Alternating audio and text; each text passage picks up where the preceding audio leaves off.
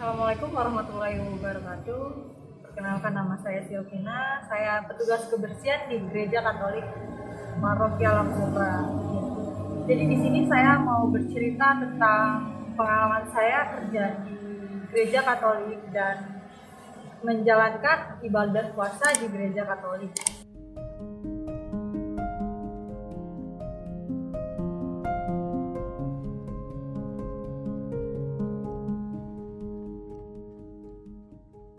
Episode Pejuang Kebaikan kali ini, gue akan bacain sebuah artikel yang gue temui dari sebuah portal berita. Jadi awalnya random banget nih. Berita ini jadi notif di Line Today. Setelah diklik dan dibaca via browsernya di Line, ternyata banyak komentar positif nih dari para pembaca di sana. Selain kisahnya yang inspiratif, berita ini gue harap bisa jadi pembuka mindset lu dan mungkin orang-orang sekitar lu tentang toleransi beragama di sekitar kita. Isi berita dan cuplikan suara di edisi kali ini gue sadur dari halaman web jakarta.suara.com dan berita ini dibuat oleh kontributor portal berita suara jakarta.id, Wifi Hikmatullah.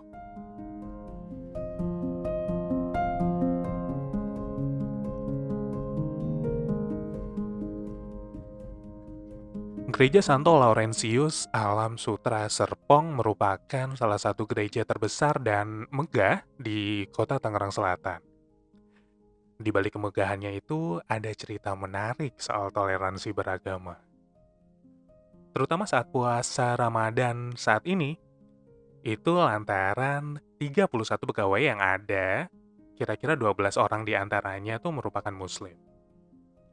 Meski bekerja di lingkungan gereja, mereka tetap menjalankan puasa Ramadan seperti biasa loh. Tak ada pelarangan apa pun yang berkaitan dengan pelaksanaan ibadah, mulai dari sholat, hingga tadarus Al-Quran. Sikap toleransi beragama pun terbangun erat.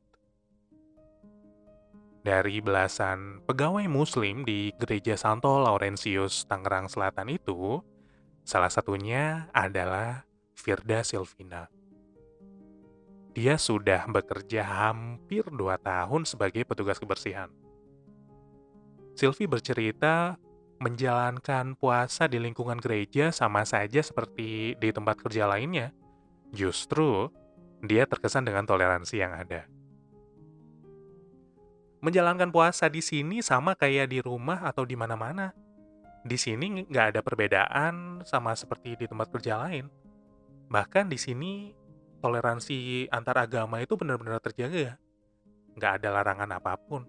Contohnya seperti saya saya menggunakan hijab dan gak ada larangan. Hijab ini sebagai tanda bahwa saya muslim dan bekerja di gereja katolik ini.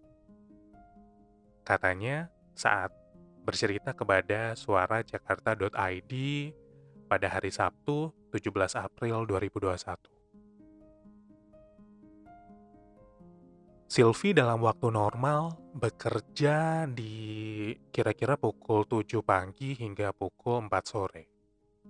Sejak adanya pandemi COVID-19, dia dan para pegawai lainnya bisa pulang lebih awal kira-kira pukul 2 siang. Untuk melaksanakan sholat dan tadarus Al-Quran nih, dia dan pegawai muslim lainnya diberi ruangan khusus. Hal itu lantaran nggak bisa sembarang tempat di gereja bisa dijadiin tempat sholat untuk mereka. Kalau misalnya aktivitas agama muslim di gereja itu nggak masalah. Kayak kita mau sholat, ngaji, dan lainnya itu boleh. Tapi tidak bisa di sembarang tempat. Karena kita juga nggak bisa berdoa kalau ada tanda-tanda salib itu di sini. Jadi milih-milih tempat. Buat sholat, kita dikasih satu ruangan khusus. Biasanya itu juga dipakai sama umat muslim lain yang berkegiatan di gereja kok. Bersih, nyaman juga. Papar Selfie. Sylvie menceritakan awalnya sempat mengalami pergolakan batin. Dia nggak menyangka akan bekerja di sebuah gereja. Terlebih, Dia belum pernah sama sekali masuk ke dalam gereja dan sehari-harinya dia terbiasa berhijab. Jadi terasa aneh baginya ketika bekerja di tempat ibadah umat lain. Katanya, awalnya iya sih ada perasaan kayak, gua nggak pernah ke gereja, karena tuntutan kerja gua harus ada di gereja. Itu awal-awal mungkin sampai tiga bulan. Masih nggak nyangka dan nggak nyaman sih sebenarnya, karena di sini berhubungan langsung dengan umat non-muslim. Sylvie juga sempat mendapat ejekan dari temannya saat awal bekerja di gereja Santo Laurentius. Namun, ejekan itu tak dipedulikannya. Dia tetap bertahan. Sylvie juga mengaku saat awal bekerja, hampir semua karyawan yang non-muslim dan umat yang akan beribadah bertanya lantaran mereka heran. Kok ada sih pakai hijab tapi bekerja di gereja? Hampir semua pada nanya, kenapa kamu mau kerja di sini? Padahal kan pakai kerudung. Sylvie jawab, karena saya muslim, wajar dong kalau saya pakai hijab. Gitu aja. Paling ada pertanyaan lain, Gimana kamu kerja di sini? Nyaman atau enggak? Waktu awal-awal, hampir semua pada nanya ke Sylvie. Seiring berjalan waktu, wanita berusia 23 tahun itu mulai terbiasa. Mendapat sikap ramah dari karyawan lain, dari pastor, hingga dewan paroki gereja, membuat Sylvie betah bekerja. Sebagai petugas kebersihan, Sylvie bertugas membersihkan seluruh area bagian gereja Santo Laurentius yang terbagi dalam tim. Dia pun sudah terbiasa membersihkan altar ibadah serta patung-patung yang ada di dalam gereja. Pegawai muslim lainnya, Warsi namanya, mengatakan menjalankan puasa Ramadan di lingkungan gereja itu tak jauh berbeda dengan di rumah. Tak ada larangan apa pun aktivitas sholat dan mengaji juga tetap diperbolehkan.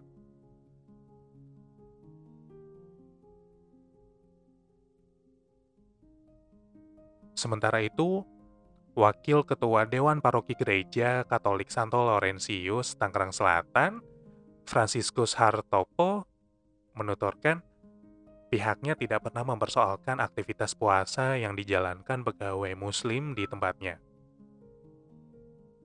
Untuk muslim ya nggak masalah, mereka tetap bisa menjalankan ibadahnya, sholat sebagaimana secara bebas, monggo. Itu ibadah masing-masing. Bahkan kita saling mengingatkan kalau waktunya sholat dan waktu Jumatan pun ya suruh Jumatan, katanya. Bahkan menjelang lebaran, biasanya ada beberapa umat yang membawa bingkisan THR dan memberikan kepada para pegawai muslim di sana. Sejak saya di sini, pada tahun 2007, kalau tiga minggu puasa itu biasanya banyak umat yang bawa bingkisan THR untuk para pegawai. Kalau saya perhatikan, setiap tahunnya selalu begitu. Kemungkinan tahun ini juga akan begitu, katanya.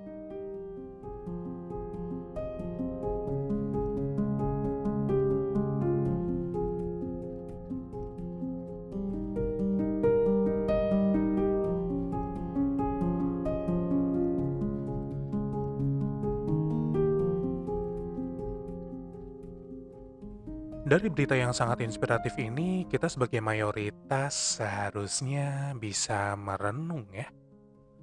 Bahwa seseorang yang kerja di rumah ibadah agama lain pun imannya tidak goyah. Dan justru orang-orang di sekitar yang notabene beragama malah nyindir, ngatain, ngomenin pula. Ini mengingatkan gue dengan fenomena yang hmm, menurut gue kocak sih. Gini nih, razia warung makan saat puasa.